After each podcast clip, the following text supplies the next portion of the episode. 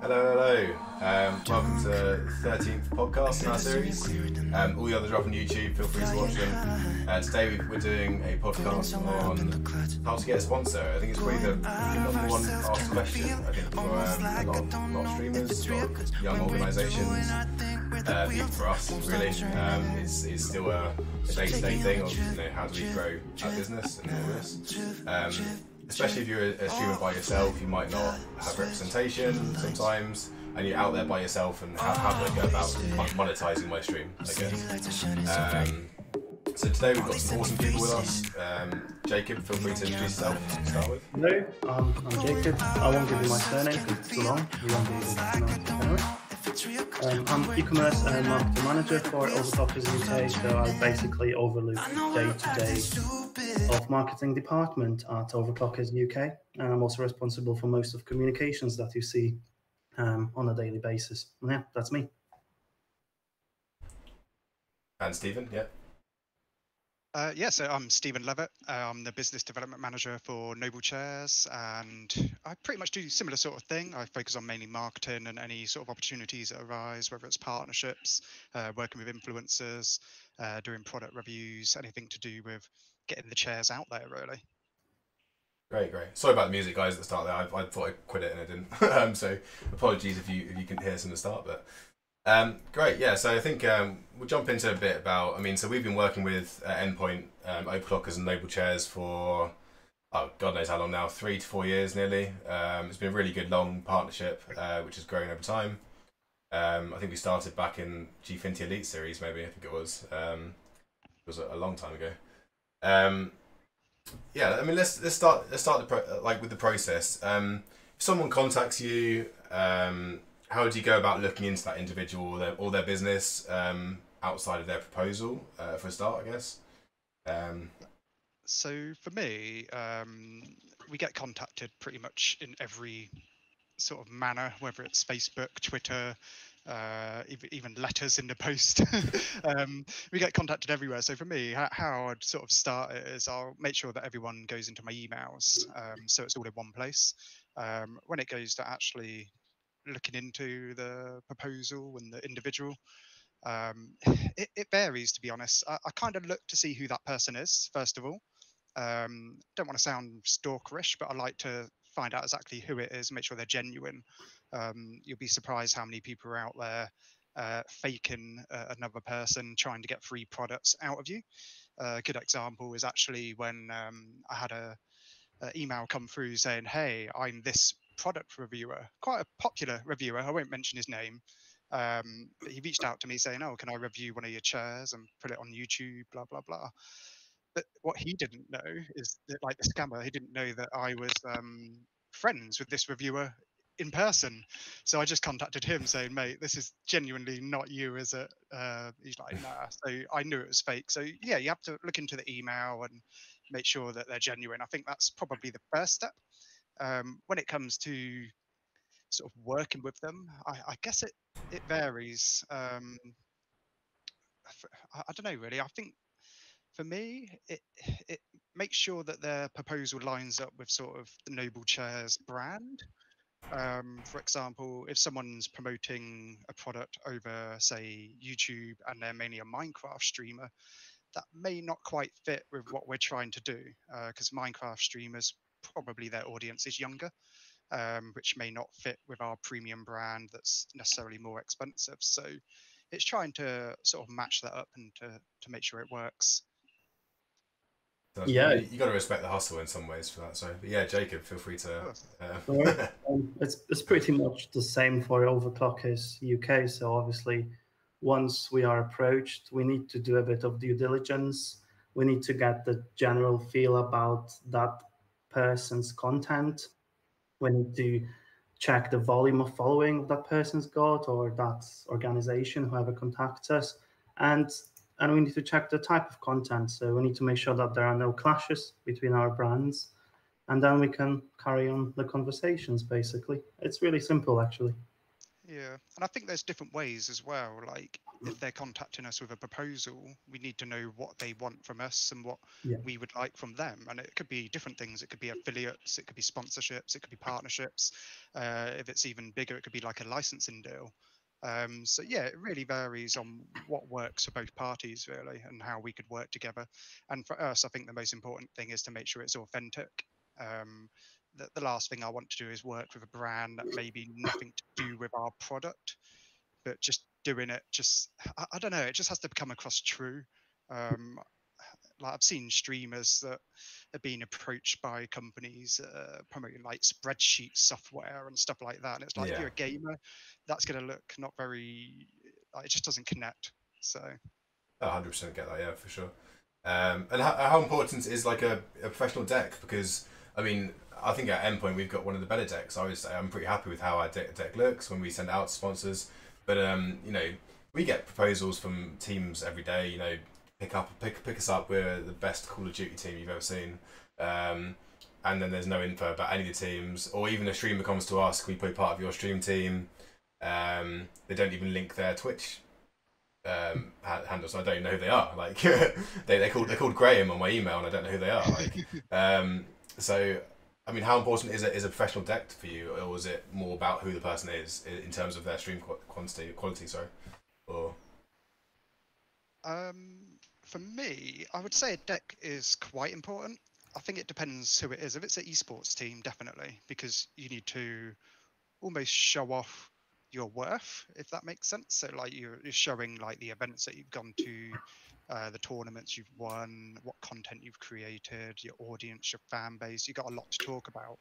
If it came to a, an individual who's just an influencer, say just a person that streams on Twitch, maybe not necessary. Um, just an email with some details would be uh, more than enough. Enough, but um, I think a deck can really help a brand uh, like ourselves to really understand who that person is, what their aim is, what they've done already, what they've achieved, and and what they're looking to do in the future. So yeah, I think having a, a really good deck uh, would would really help.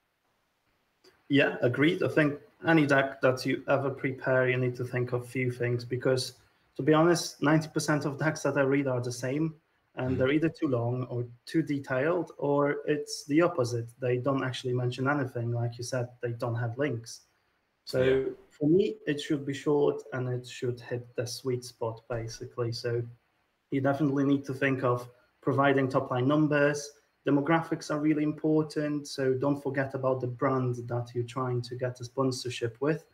Like I can give you the example as us, Overclockers UK. Um, we obviously want UK um, audience mostly. So have that in mind. Obviously, we have ways where we can utilize global presence as well, but as a company, Overclockers UK will definitely benefit more from UK-based um, audience through that streamer. And also think of what you can give as an individual. And um, you know, I'm a big fan of packs that actually um, include content plans. So come up with something, come up with frequency, for example, and tell us what you're ready to do for us. And then I'm sure our conversation will be much more smoother. Yeah, I think that's actually one of the things I learned over the years was um, when we first started doing it, we never put you know maybe KPIs in it. So um, some kind of right, I'm gonna do X amount of posts for you. I'm gonna do X amount of times there'll be ads played on your my stream. There'll be whatever, and, and actually have KPIs which you set, and obviously be flexible with those. I mean, you know, Overclockers and Noble Chairs, for example, might want more of one thing and less of another, but um, I think that's quite important. Um, I also think a deck, in my opinion, is is important because it shows if you do a professional deck which looks nice, nice when you when um when they do a piece of content for you, you know that the standards are going to be high because they've come to you with a, a professional looking deck instead of something which graphically might look a bit rubbish and it will pre- present your brand better. Is is the way I see it a lot of the time. Um, yeah, I mean, Stephen, have you got anything to add on the um, you know kind of what aspects you think are most important in a proposal? Um, Yeah, touching on what uh, Jacob said actually is make sure the deck is tailored for that company. Um, the amount of times I've opened a deck and I've had to close it almost straight away is because the first 10 pages is telling me what gaming is and it's like I've I've been in that industry for 12 Yeah. years. You're contacting, say, Overclockers, for example, that's been in it for 20 years. It it doesn't it doesn't interest. And then the very last page is just about them. Yeah. Whereas the whole point of the deck is to present yourself. Um, I can understand if you're talking about gaming and you're sending this deck to maybe a, a non-gaming brand, say you were sending it to I don't know a car manufacturer or whatever. Um, but yeah, I think definitely focus on your own achievements and what you can do in that space rather than focusing on the industry as a whole. Like, yes, the gaming industry is impressive, it's great, and all of this, but that isn't what makes who you are as a, as a brand. So, yeah, I would definitely focus on on yourself. Um, it's quite hard sometimes to write about yourself or your own company because it sounds like you're being a little bit big-headed. But you should be proud on what you've achieved over the time, and uh, it's your chance to show it off and show off to the brands that you're trying to sort of get on board. So, yeah, just don't be shy. That's probably what I'm trying to say there. Completely agree with Um, that. Yeah. 100%. And it's um. think- Yeah, go for it, Stephen. Sorry. Yeah. So yeah, I was just going to say, like, if you are sending a deck to a non-gaming brand as a gamer, that's probably a good idea as well, because um, there's there are brands out there now that are getting into the gaming space, like KFC Gaming, for example. Uh, even Audi, I think they sponsored one of the ESL tournaments, and they handed over a car to like the man of the match and stuff like that. So um, it's definitely worth sort of thinking out of the box. That's really cliche, but yeah, thinking out of uh, the, the norm, I guess, and work with other brands, uh, but also working with gaming brands to sort of stay in that space. But Yeah, also treat every deck like individually. Don't send same deck to 50 people and count for the best because I guarantee that that's not going to work. Yeah, we get we get emails all the time saying, "Oh, it'd be amazing to to play for Fnatic." Blah blah blah. Oh, okay, so I think you've already you've copied and pasted that email from them to us without Exactly. checking it over. Um, yeah, which I find I think- funny, but it's probably an instantly no for me because of that. um, but yeah, it's um, yeah. And when we say personalize, it isn't like you say just change the name on the deck. I think you should at least yeah, I agree. literally have some personalization like hey stephen this is you know this is this is it whereas like you say we've i've had a deck where they've had a, another chair brand uh, on it and it- you, you think oh right okay so they've just sent this one deck to as many companies as possible and hoping for the best Yeah. whereas and then that makes you think well should i really be working with someone who's just trying Yeah. to work with anyone they clearly don't want to work with you so I agree. Yeah.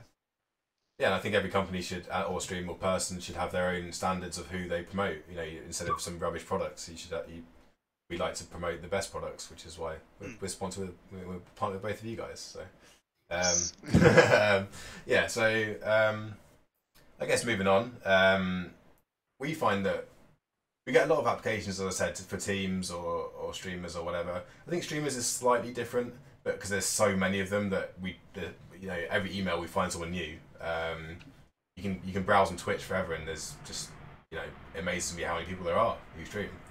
Um, but pro teams especially, uh, we would we get all the emails for them, but realistically, I would say ninety nine percent of the time or more, we will disregard it because if we want a team, we'll go scout it ourselves. We'll we'll know the game we want to get into, um, and then secondly, we'll you know go scout who's the best talent for us in that game, and we we'll do the research ourselves instead of someone emailing us telling us who they are.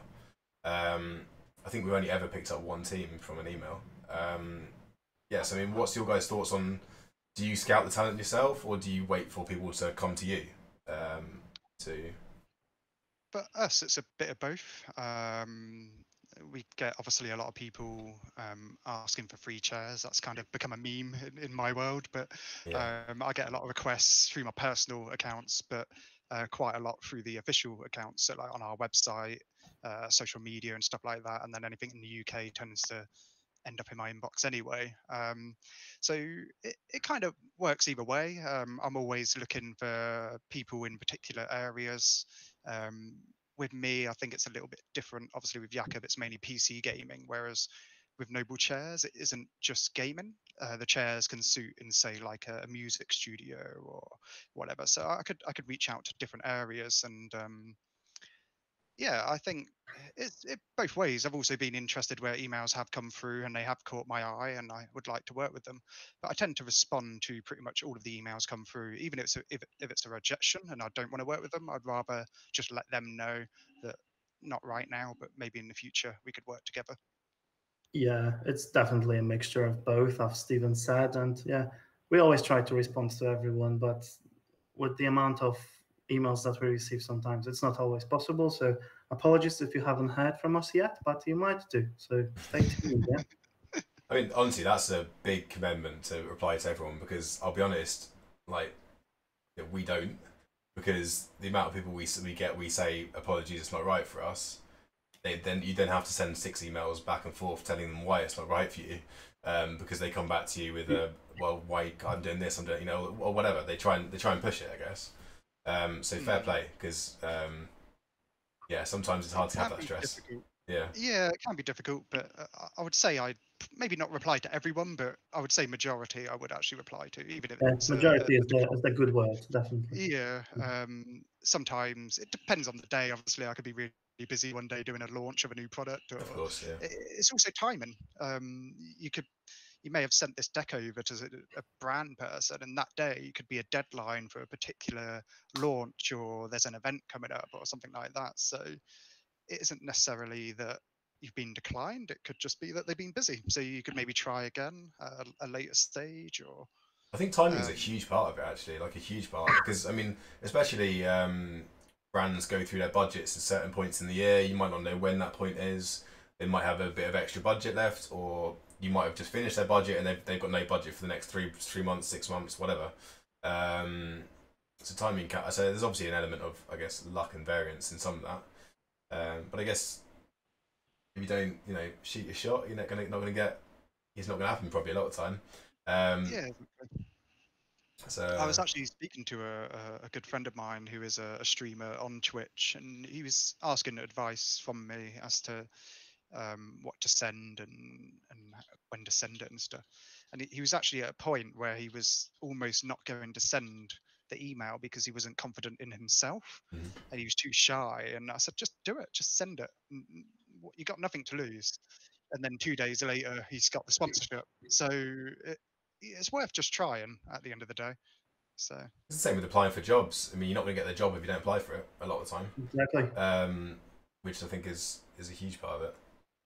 Um, okay, yeah, let's move on a bit. Um, so obviously, COVID right now is a very different space to what it was like last year.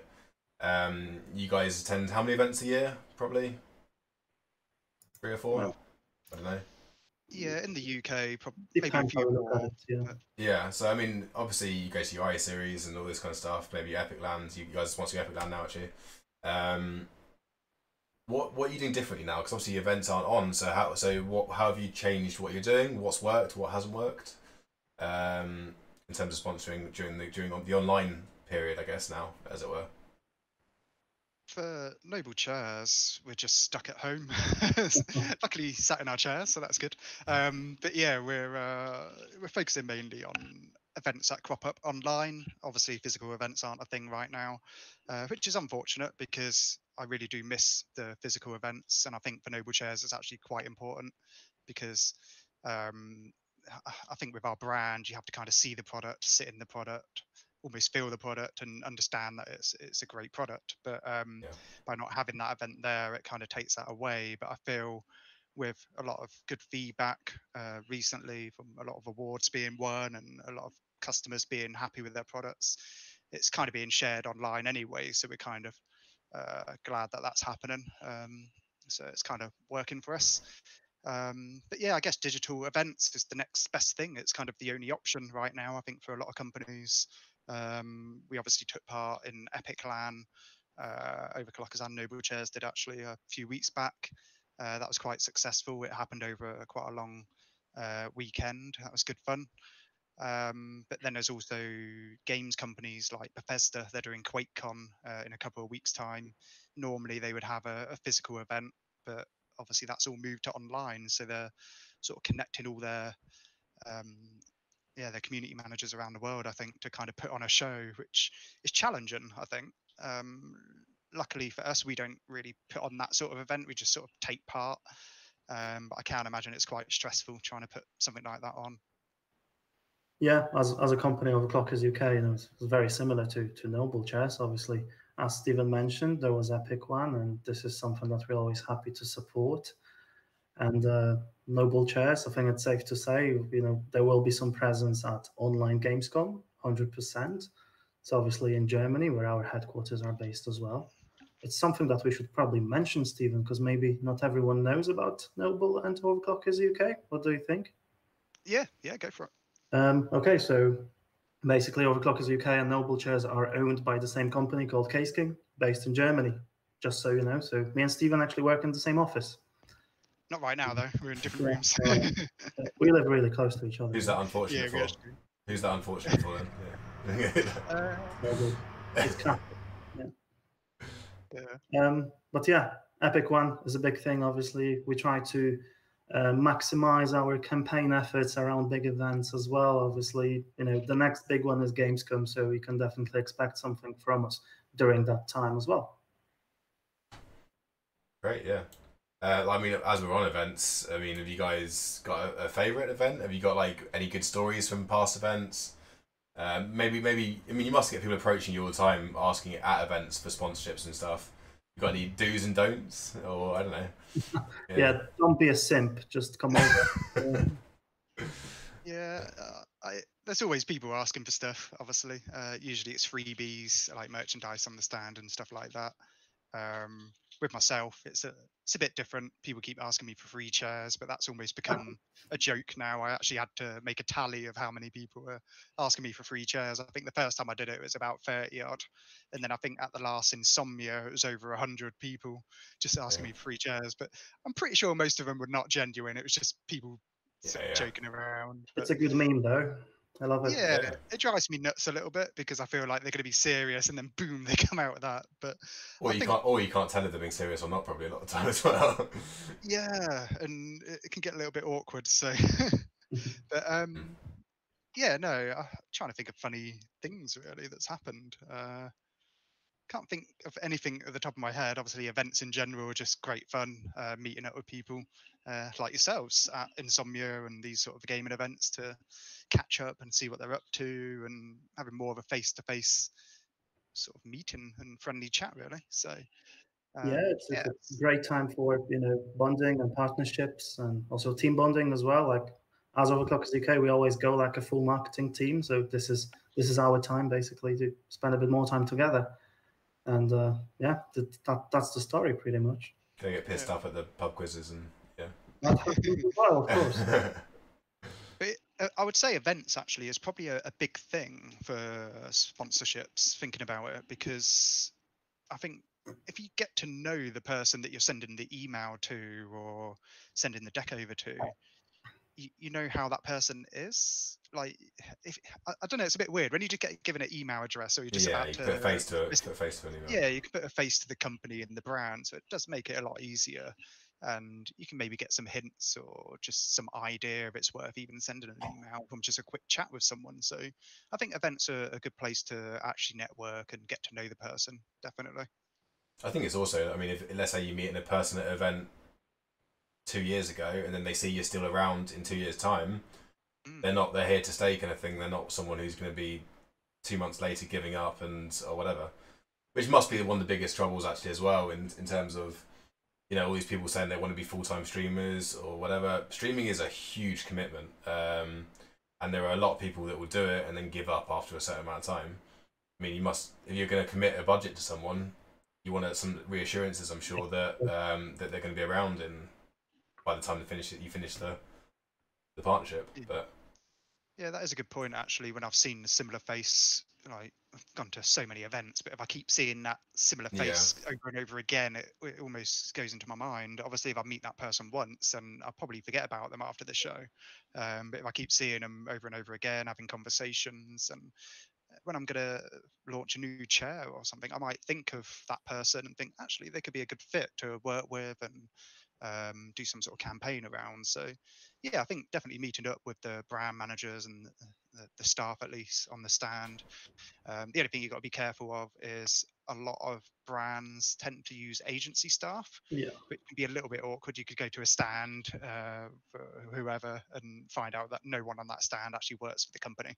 Um, so just don't fall into that trap. But uh, with ourselves, we tend to always man our own stands anyway. We're usually the people behind the scenes and uh, yeah, taking part of the events. Would you say if someone approaches you at a stand, what's the best thing to say? Like, um, can I chat to your marketing manager, or like, you know, um, what would you say the best thing to do is if you come, go approach a random stand, it might not even be you guys. So. Yeah, I think people have done it in different ways. Like they'll just chat to whoever is there on the stand um, if they're interested, or you know, the the word sort of gets passed around. All of us uh, chat to each other on the stand anyway. So you say if I don't know. Um, someone came up to, to Jacob and he was really interesting to work with, Jacob would probably tell me. So, mm-hmm. um, speaking to the marketing manager or the influencer manager probably is a, a good thing to try and do because they're the people that you want to eventually chat to. But yeah. I think just chatting to people in general, understand, getting to know the company a bit more on a sort of personal level, I think is. Uh, yeah, yeah, you can, you can definitely get our vibe because you know, as a company, we're quite relaxed as well obviously we're professional when we need to, but in general, the best thing about Overclockers UK is we are actually members of our own community and we are all gamers and there's definitely a lot you can talk to us about. So I highly recommend just coming over and, and Say chatting to us. Yeah. yeah. I think I think that's the biggest step. I mean, when I first started doing this, like as endpoint or whatever, you're obviously very nervous. You're walking around the event and go, "Oh, I'll go to them later. I'll do this," you know, and you're very nervous about going up to a stand and um, and actually approaching them. And I think I know the whole just do it kind of thing is stupid because it's harder than that. But once you start doing it, once you do one, you do two, you do three, you get better and better at it, and you slowly just you naturally just walk up to a stand and go and talk to them. Um, and it's really important. I think it's really good, and it it's not just about partnerships as well. You meet friends, you meet uh, people in the industry, you meet um, you know, connections, just networking, and just and yeah, become good friends with some of the people you chat to on stands probably. because um, they're at all the events like you go to like you love to go to. So yeah, um, of course. And what's your favorite event then for each year you go to, if you're allowed to say that? Um, to be honest, I don't have a favorite. I have a favorite in sort of different categories, I guess. So like Gamescom is probably my favorite in terms of uh, being blown away with all the latest games and the the stands that are there. Like, well, it is the biggest gaming event in the world. Um, for example, when you go to the Caseking booth at at Gamescom, it's impressive because they're showing the latest hardware. Um, they got a lot of cool stuff on the show. Like last time I went, they had a submerged uh, computer in water. Um, they had really crazy mods where it's like an old dressing table, but they turned it into a PC and the mirror turned into the monitor and some crazy stuff like that. So Gamescom is quite cool for um, just seeing some really cool stuff and some epic uh, booths that really spend a lot of money on putting on the performance there. Yeah. Um, but when it comes to the UK, I'll probably say Insomnia and EGX are probably uh, two great events. Um, if I was to do a LAN, I really like Epic LAN, um, more community focus. Um, I think for me, I enjoy that almost more so because although I'm there to work and obviously uh, promote the chairs. There's a lot of people there that are actually my friends because I play games myself. So uh, there's a lot of people there that I play games with or, or know. So that's quite a nice community event. And then also Twitch London, that's quite a cool. Yeah, I love. Twitch London as well. It's pretty cool. Um, yeah. For me, that's a lot more relaxed as well because it's literally just a networking event and sort of getting to know other streamers and there's other industry people there as well. So um, yeah, there's lots of great events to be honest. I couldn't just pick one. So yeah, Stephen covered all events, so I can't give you any more. um, you might you might have a different view to him. You might you might you know. Yeah. Gamescom definitely for games. It's just amazing. I love going and was yeah. lucky enough to go every year for the past three years, I think. Um, also, um, there's an event in Taiwan called Computex.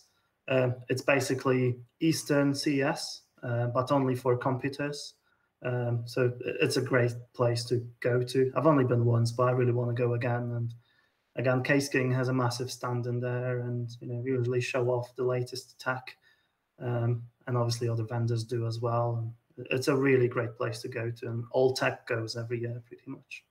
Yeah, yeah, if you get a chance to go to Gamescom, that's definitely one to recommend. Uh, even if you go for a couple of days, like the weekend, it's you actually wouldn't even see it in a couple of days. The halls are so big that have you have you been Pete? Or... I've not been to Gamescom. No, I've not no. been to. No. So they, some of the booths that there are literally size of houses, like they're multi-story. They take up a whole hall.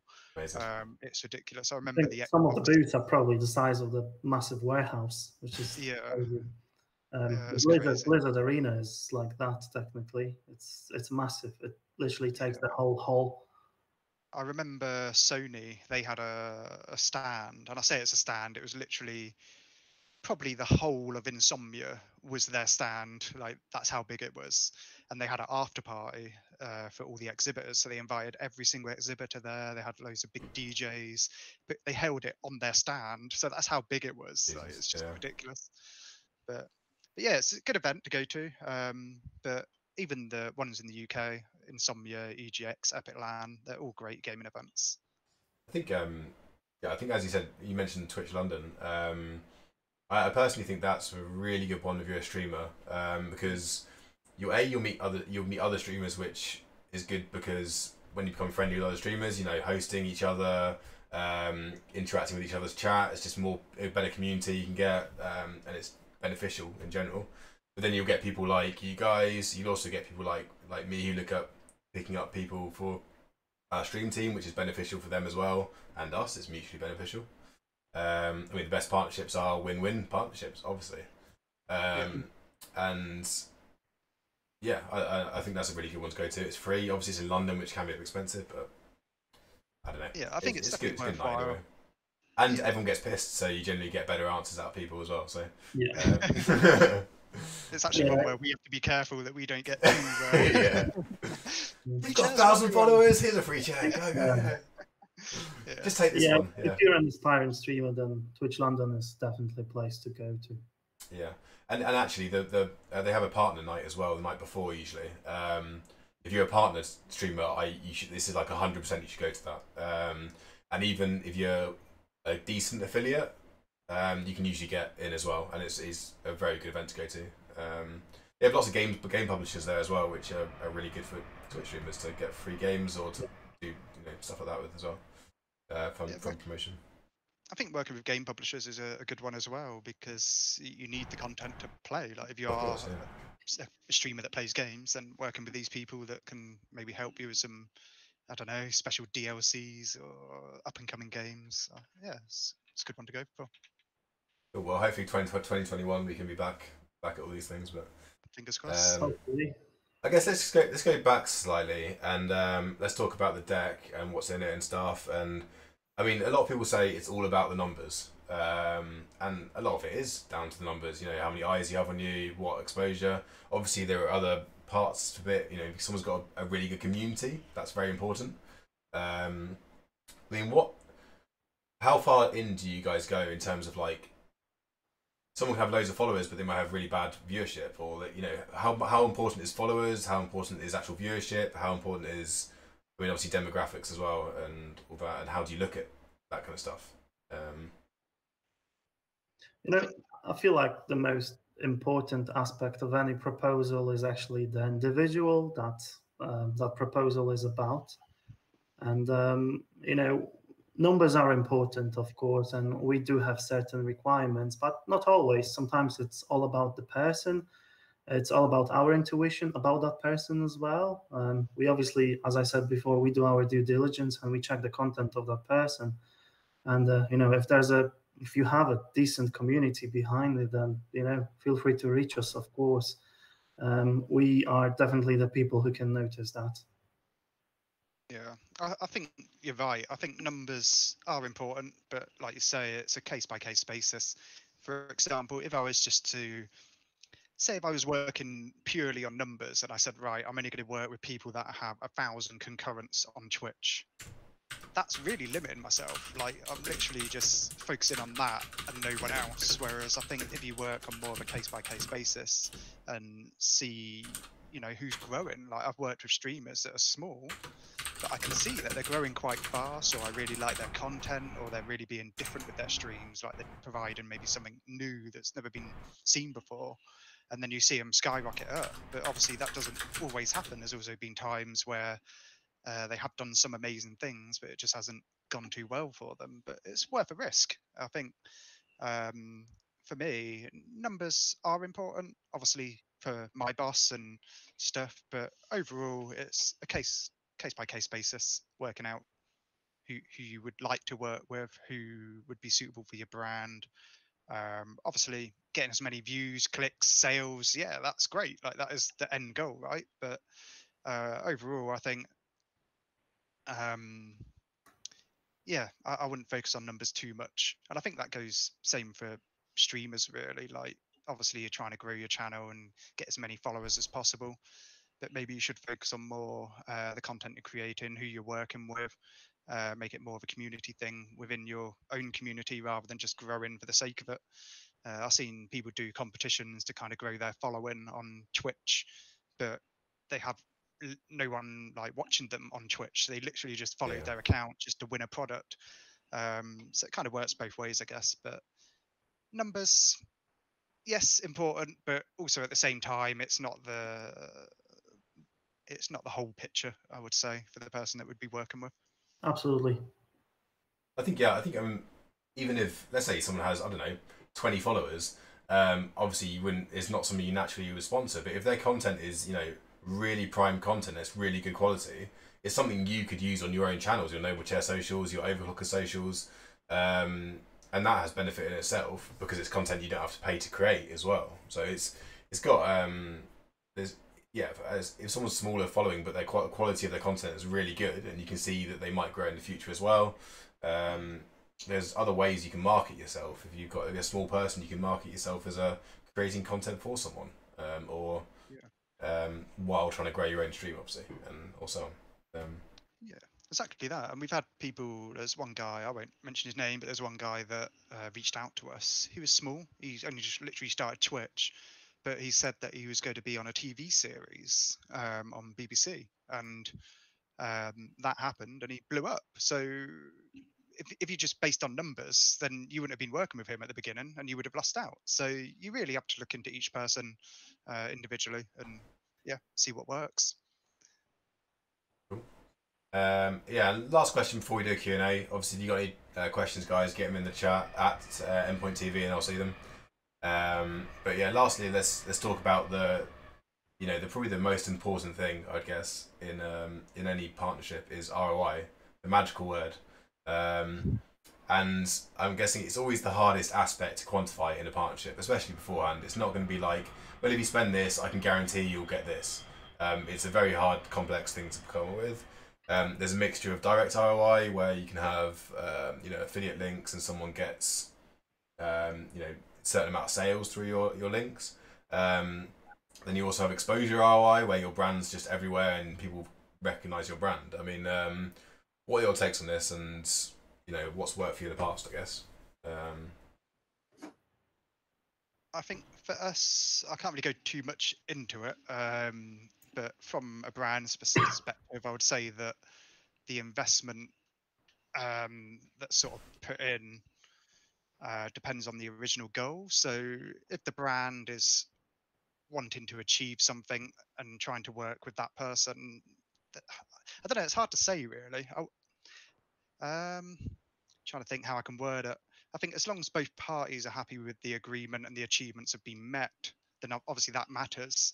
Um, but ROI for say noble chairs, there's too many sort of variations, I guess, and it depends on who we work with. But I think for any brand and influencer, I think as long as they're clear with what the goal is that they've set out, as long as they hit that, then yeah, that's a good return.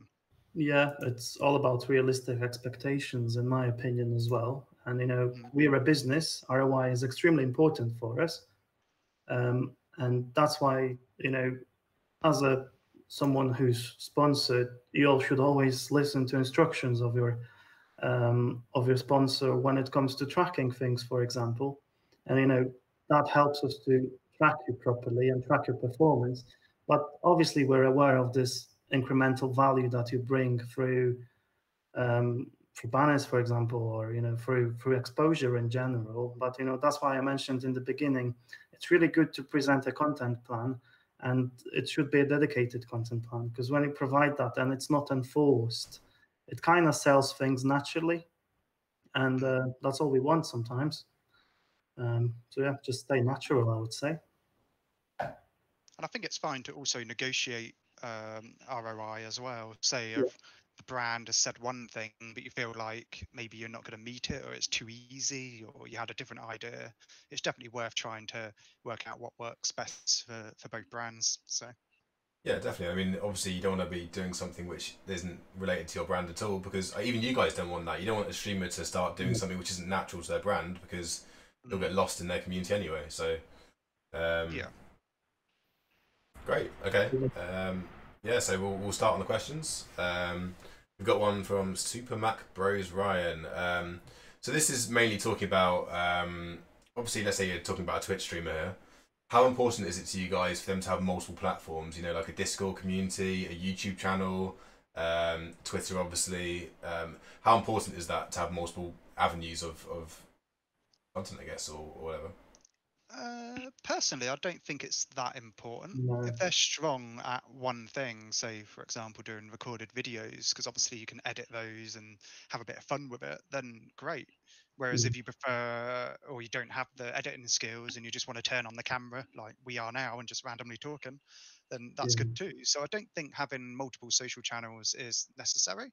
Um, maybe it helps kind of reinforcing a brand because if people are trying to find you, it's probably easier. Um, there's actually some Twitch streamers that I never knew about on Twitch, but I actually found them through YouTube. So it has its benefits, I guess, but I wouldn't say it's necessary. No, it's probably more important for you as a content creator to have a wide portfolio of mediums than for us as a sponsor, I would say. For me, the most important thing is you should be where a community is, and that's how we work. I think that's a really good point, Jacob. Actually, it's like you want to be on as many mediums as possible because then more people will see you from different angles. But Yeah. for an actual sponsor, you're sponsoring a specific thing, or you're, you know, I mean, obviously it's great if they've got more, but that means you've got more numbers anyway. So um, it's, yeah, that's a really good point. Absolutely. Yeah, and you don't want to stretch yourself out. Like if you're really good on Twitch, but you're just trying to do YouTube to kind of for the sake of it, and you're not really putting much time or effort into that, and it's just becoming non-existent or not on Yeah. time uploading the videos, and it becomes rubbish, then that has an effect on your own brand. So I think uh, do what you can achieve and what you enjoy doing. I think that's probably a key thing as well. Don't push yourself because you feel like you have to have a YouTube channel or Twitter or Instagram um, yeah, do what you enjoy. I think that's also important. Yeah, I think doing what you enjoy is the most important thing about any content creation. Because if you don't enjoy it, you're not going to continue doing it in a year's time. You'll be you'll be done. Um, and I think that touches on mental health stuff as well, but that's a that's a different subject. But um, so uh, next question got from Purple Shrimp. Uh, we spoke about it a bit earlier about um, you know someone you you reply to every application, which a lot of businesses won't do. But um, do you give feedback on failed applications? And also on top of that, um, if someone fails the first time, for example, um, does a second or further application show that they want to work with you, or is it irritating? Um, I guess is the question.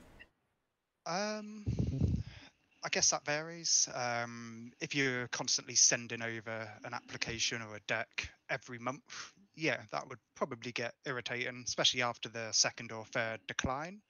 Um, however, it can work both ways. I, I remember I declined someone like a year ago or so, um, and I can't really remember the reason why. It wasn't because of them at all. I think it was just we didn't have the budget or we didn't have uh, enough stock or whatever. That, like we couldn't do it at the time. But recently we've just started working with them, so I've gone back to them and said, "Hey, look, now's the right time. Let's work together." Um, so, to be honest, I don't think there's a right or wrong way in, in this sort of thing because everyone's different. Like I'm just talking from my own experience, but other uh, influencer managers or or brands may work totally differently. You know, I don't mean to like sound too harsh, but my advice would be just don't be that annoying fly who somehow manages to WhatsApp me on my private number or find me on Facebook and reach me. Don't do that. Don't be yeah, that's creepy. Don't, don't- yeah, don't do that. I've had that before, where they try and add me on Facebook or stuff like that. Um, yeah, you got to remember that it is kind of business. Like trying to contact like my family or whoever to, to Yeah. get a chair or whatever is a bit too far. But Message your grandma, yeah. Hi, Sophie.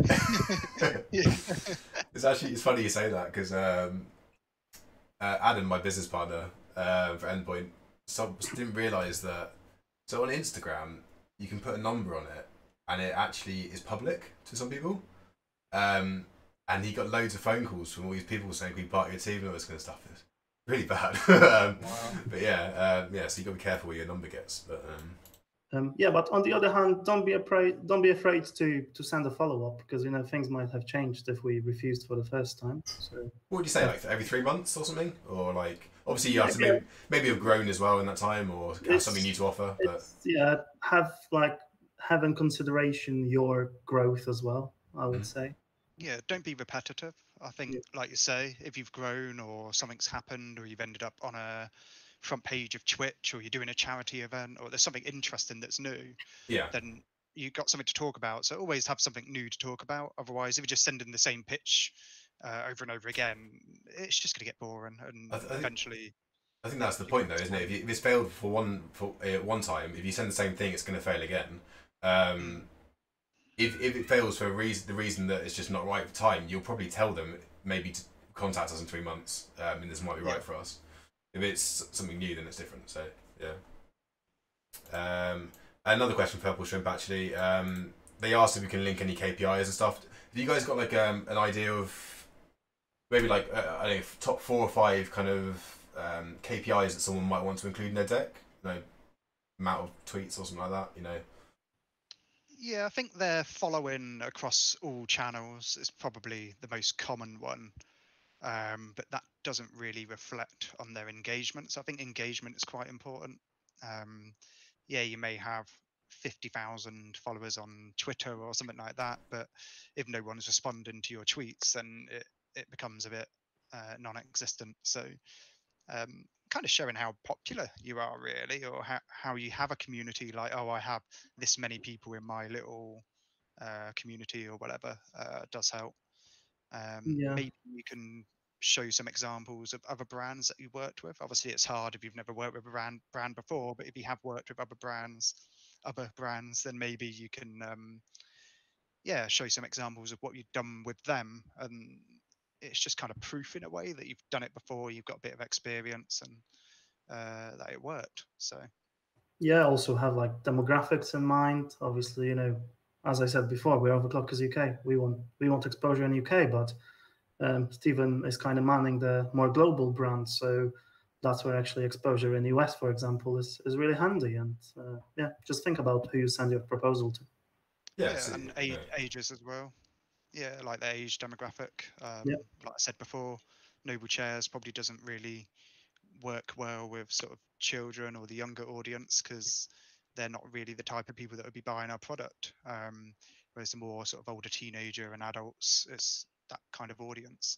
Um, also, another thing to this is more for chairs, I guess, rather than any other brand. But Noble Chairs, obviously, our products are focused uh, quite a lot on camera. So if you're a streamer without a camera, for example, or a YouTuber without a camera, you could potentially be declined because obviously the product's never going to be seen. So that's another thing to maybe consider um, if you can't show off a product in in person. Yeah, good point. Um, yeah, nice. Um, so yeah, I mean, so you might put in your proposal something like, um, I'm I'm expecting to hit one million impressions on Twitter and then ex- uh, per month for this for six months for this six month period or something. That would be a KPI, for example, which uh, sounds good. And then Mhm. I would expect to hit forty five percent UK audience or whatever. Um, could be good ones. Okay. Um, another question from Supermac. I mean, you guys are the marketing experts, so you might understand this question. I don't. Um, is using Social Bluebook uh, a bad gauge for what uh, what to submit for payment values? Ubook is that the value of each influencer? Is that what that, I can't remember what that is now. Is it one of those services that basically provide some kind of a streamline against your profiles? I think it is. It's a bit like Social Blade, probably. Okay. Mm. Um, we know how to use those tools, so you know we'll do it for you. Uh, but you know, if you feel it gives you uh, a very exquisite numbers and shows you in good light, then sure, feel free to add it to the pack. Then you know it's not a problem for me. We have our internal tools to check those things anyway. Yeah, and I'll definitely say don't ever try and cheat your way to become an influencer. Uh, we've come across so many people that have big numbers, but when you look into it in the background, it's actually all fake. They maybe gone to some dodgy website and bought a load of likes or a load of views on a video, um, and we can easily see that. Like most people can see that. So, if you're really determined to become an influencer, I would advise just doing it properly. Really, just don't try and cheat and buy your way into it because it it hurts you in the long run anyway. You'll end up with all these fake likes. If anything, your account will probably get banned anyway. So uh, yeah. that probably won't really work in the future either. Yeah, and also like if you're planning to spend money on following, just spend it in a way that will actually give you genuine following, such as ads in social. Don't go to eBay yeah. and buy likes for Twitter because we can we can see that, and you know anyone can see that just just just after looking at your engagement on your profile.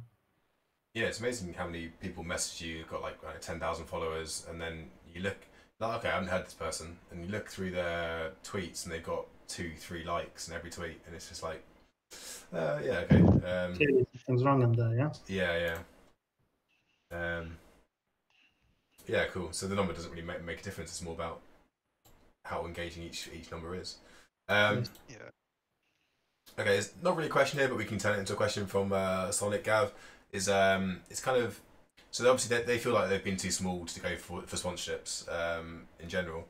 Um, but the idea I always had was having a relationship with with such a company um, uh, would be a good way to improve uh, and keep my stream setup updated in return for a certain volume of promote promotion rather than actual paid sponsorship. So I guess maybe talk about different types of sponsorships you have, maybe like affiliate um, uh, products or paid. I guess they're all different ones. Um, yeah, so it, it, varies. I think a lot of companies it's almost confusing for everyone because they have they use this, these different terms for different things. But the way I see it in my head as an affiliate is obviously someone that's affiliated, but maybe they have like a, a discount code or they received a product in exchange of um, uh, some coverage, maybe like a picture of the product on social or whatever.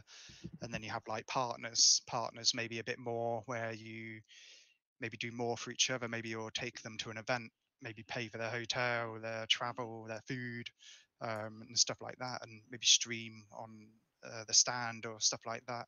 And then you have like a sponsorship level, which to me in my head is more about money. We're paying them for their service, their advertising, their audience essentially. Um, and then you also have licensing deals, which is a whole nother sort of thing. I, I would say that's more separate. It probably wouldn't really work with influencers unless you're huge. But a license deal for us is like our Mercedes partnership uh, we create the official chair for Mercedes, and we have a licensing deal with them and create um, their official uh, chair, which is great. Um, but yeah, that's how I see sort of each category. I don't know if there's any more, but obviously they all sort of interweave with each other as well. Um, yeah, you can you know you can you can start as an affiliate and see where that takes you basically, earn some kickback as well. Um, and yeah, and then hopefully he'll be able to grow enough to you know, to get to the stage where we can talk about sponsorship. There's few websites. Um, I don't remember them, but if you search Google, I'm sure you'll find it. Like um, there's few portals that um, basically, if you register yourself and provide like all your URLs to to your channels, you can get like free game codes, for example, uh, from uh, from studios, which is obviously a tool that you need to create content very often. So that's definitely a handy thing to do in order to grow your channel as well. Cool, thanks. Uh, next question actually ties in kind of well with that actually, and um, it's probably we've probably had in the past as well. Um, what's the, uh, from White Bombo? What's the best way to approach a sponsor you're already partnered with if you feel that the relationship's a bit one-sided? So obviously, I mean, you just said Jacob, um, you might start as an affiliate, but then maybe progress into something else. I found some sponsorship sponsors might take much they take the piss a little bit, I guess, and try and keep it as long as possible at a cheap value until they, you know, until you push it. I guess sometimes. Um, Yeah, what, if you manage a thousand affiliates, you know, it's kind of it's it's a dual-sided contract, yeah, because you're the Yeah. affiliate and you're getting paid per sale. So if you're interested in sponsorship, then you need to reach us. That that's how it works. Yes, I mean you just you just reach out and say I'm I'm looking to potentially increase this partnership. Um, happen, yeah. yeah, and if they say no, then it's up to you if you want to stay with them. I guess is the Yeah, that's a I short think it's just Yeah. yeah, it's just being transparent, isn't it? I guess if you already have a relationship with a particular brand, you should be comfortable to chat to them about changes of the the deal or because influencers they grow obviously they they get bigger and bigger and maybe their worth is is more valuable so it, it makes sense to kind of maybe reconsider and uh, see how you want to work with them. Maybe you want to do a bigger campaign or do some other stuff but yeah just talk. I think that's that's the main thing. Just talk about it and discuss what what can be done. Um, more of a general question from Purple Shrimp. Um, would you want a viewer to contact you if they, you feel that um, if they feel a person is doing something uh, bad for your brand? Like, so let's say you got X streamer and you got Y viewer. Y viewer sees X streamer doing something bad um, that do- doesn't look good on overclockers or noble chairs. Um, which should they be contacting you? Do you think? Because uh, yeah, yeah. I think naturally people would do anyway. Yeah. Um, Usually, if anything's bad, we'd probably be one of the first people to hear it. So, yeah, do it for sure. Yeah, Um, communities do miracles in general when it comes to garden brands. So, you know, it's obviously, you know, great that someone's willing to do that, but we also monitor things and, you know, if somehow we missed it, I'm sure we would receive an info from someone. yeah. Great. Uh, I think that's all the questions in chat. Have you guys got anything else you'd like to chat about in general? And any points that you thought needed um, explaining more? No, I think it was a good chat, really. Uh, Yeah. Kind of getting an understanding from the influencer side and uh, our side. Um, no, Mighty Max, you're not getting any uh, free chairs. I just seen that in the chat. Guys, if you type, if you type free free chair in chat, you'll actually um, it, it comes up with uh, maybe a chance to win a free chair. Uh, you basically what you have to do is you click the link, um, and then you, you you pick the chair that you want, um, and then I think you have to put your credit card details in. Is that all right, Stephen? yeah, I then, um, yeah, and then and you buy your chair, yeah, and then it's uh, it's the best way to do it, really. Um, think I might Yeah, actually have no- one more. Oh, so go for it. Oh, sorry. Yeah, I was just going to say, in seriousness, uh, it, it's kind of a scary world, I think, being an influencer because you're kind of a, a one-man band. Like as as an organisation like yourselves, obviously you've got a lot more experience. You have uh, a team of people helping you out in different areas. Whereas you are literally just a Twitch streamer, especially when you started out, you probably don't have anyone else to get help or support from. So um, I would definitely say that it, is hard because you're not just streaming you're also trying to connect you're trying to connect with these brands you're trying to go to events you're trying to sort out your finances your marketing for yourself there's a lot that you need to do so it is a struggle but i think once you get to that point where you know you're sort of uh, progressing and you are working with these brands it does get a little bit easier Yeah, for sure. Actually, I just remember Dar said something in chat was um, uh, I want the free Haribo, and actually that is my one of my favourite things about Overclockers is you get um, every time you order from them you get a little pack of Haribo, um, which which I love as well. Um, actually, we do have one more question come in. Um, finding it hard to phrase. Uh, I'm trying to figure out how to phrase it as well. Um, in terms of um, difference between okay, so uh, you you you're going to sponsor an influencer, for example. Um, how do they're going to grow your socials potentially or your reach? How, um, obviously, some some sponsors don't then want to. They don't try and grow that influencer as well. Um, how should that relationship work? Do you think that a sponsor should be um, helping to grow that influencer, or do you think uh, like obviously I, I do in terms of it should be a two way thing, but um, how do you how do you like to work with partnerships in that way? Do you do you like to grow an influencer as well and have their journey with them?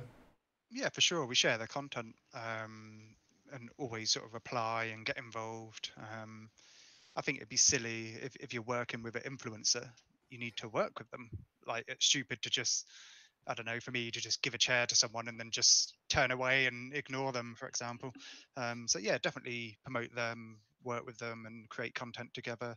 Um, that's definitely something that brands should be doing, really. Yeah, I know, like you know, large corporations wouldn't probably do it, but you know, without naming any, but uh, we would always share that content that's created for us, and naturally, that would help that that content creator to grow as well. Yeah, I think the good thing about Noble Chairs and Overclockers is that we're, well, I think we mentioned it before, we're not like a faceless brand. We are part of the community. We are sort of getting involved. So it doesn't look out of place when we are sharing the content of other creators or other gamers and teams and stuff. So yeah. Yeah, yeah I, I believe, yeah, I believe that it's in our interest to share that content again anyway. Yeah, for sure. Um, okay, we nearly got away, guys. I'm sorry, but now questions start flooding in again. Um, um, so from Oddball, Oddballs. Um, so I mean, you're a Twitch partner already, so I'd say probably you're already uh, you should be approaching people. But uh, what sort of scale should you grow your brand to before reaching out to companies or businesses for sponsorship? We kind of touched on this, but um... yeah, like I say, there's not a number. I think it's when you feel comfortable. Um, and also it depends on the brand. Like imagine if you just started out and you go straight to ferrari and ask them for a car. That's probably not going to happen. But if you go to i don't know an energy drink company or someone with a, a lower value product then maybe that could work. But um, yeah i don't think there's a there's not really an instruction manual of when you should reach out to a brand. I think it's when you feel comfortable and when you feel you can almost offer something to yeah, the exactly, brand yeah. would be of interest. I tell you, I mean, if you, if you get on a piece of pen and paper, if you can write down five things that you can offer a brand, you're probably ready already. Um, yeah, exactly. You can look down and you can say, I can offer, I can offer a logo on my on your thing, and it'll get you this many, and that's not much. Then probably not. Um, yeah. if, you think you can do more, go for it. I um, think another thing related to that is people need to realize that the product that they're getting or or the money or whatever it isn't free. There is some value to it. So um yeah if i'm sending a product out i expect at least something in return um whether it's a post or whatever. But um yeah i think they just need to understand that there is value in working both ways. So Cool. And yeah, he's yeah, he's asked a few more questions on that. Um, oddballs, we did actually we've we've covered a lot of this with KPIs and stuff in it. Uh, this will be up on YouTube tomorrow, guys. I'll put a uh, podcast in chat actually. This is our podcast series. If you look, it'll be on probably about 10 a.m. tomorrow morning. Um, it'll be on the endpoint Twitter. We'll we'll post when it's live. Um, but it'll be all time stamped with um, different points of the of the thing. Uh, obviously, the most important question of how much Haribo do you get with a chair? Do you get extra Haribo with a chair compared to normal products? Uh, it's actually random. I'm pretty sure the yeah. warehouse staff just throw the Haribo into boxes and just hope that it lands. Yeah, pretty much depends on the mood of a person who packs the product. yeah, yeah. How much Haribo do you have stored up in the? How much Haribo do you have stored in the uh, warehouse?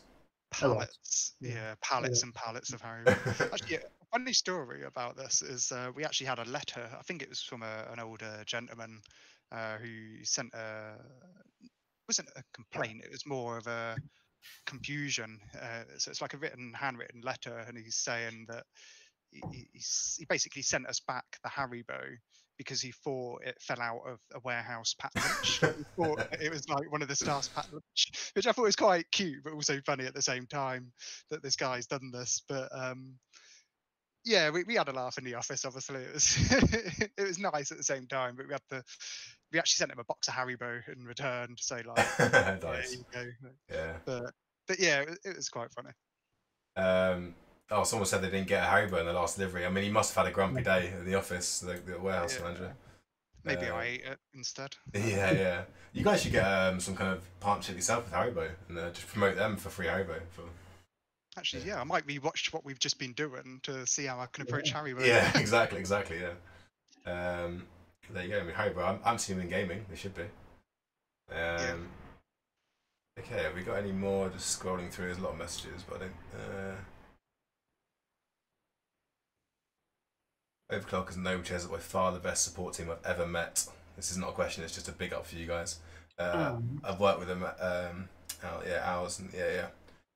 Nice, nice. Um,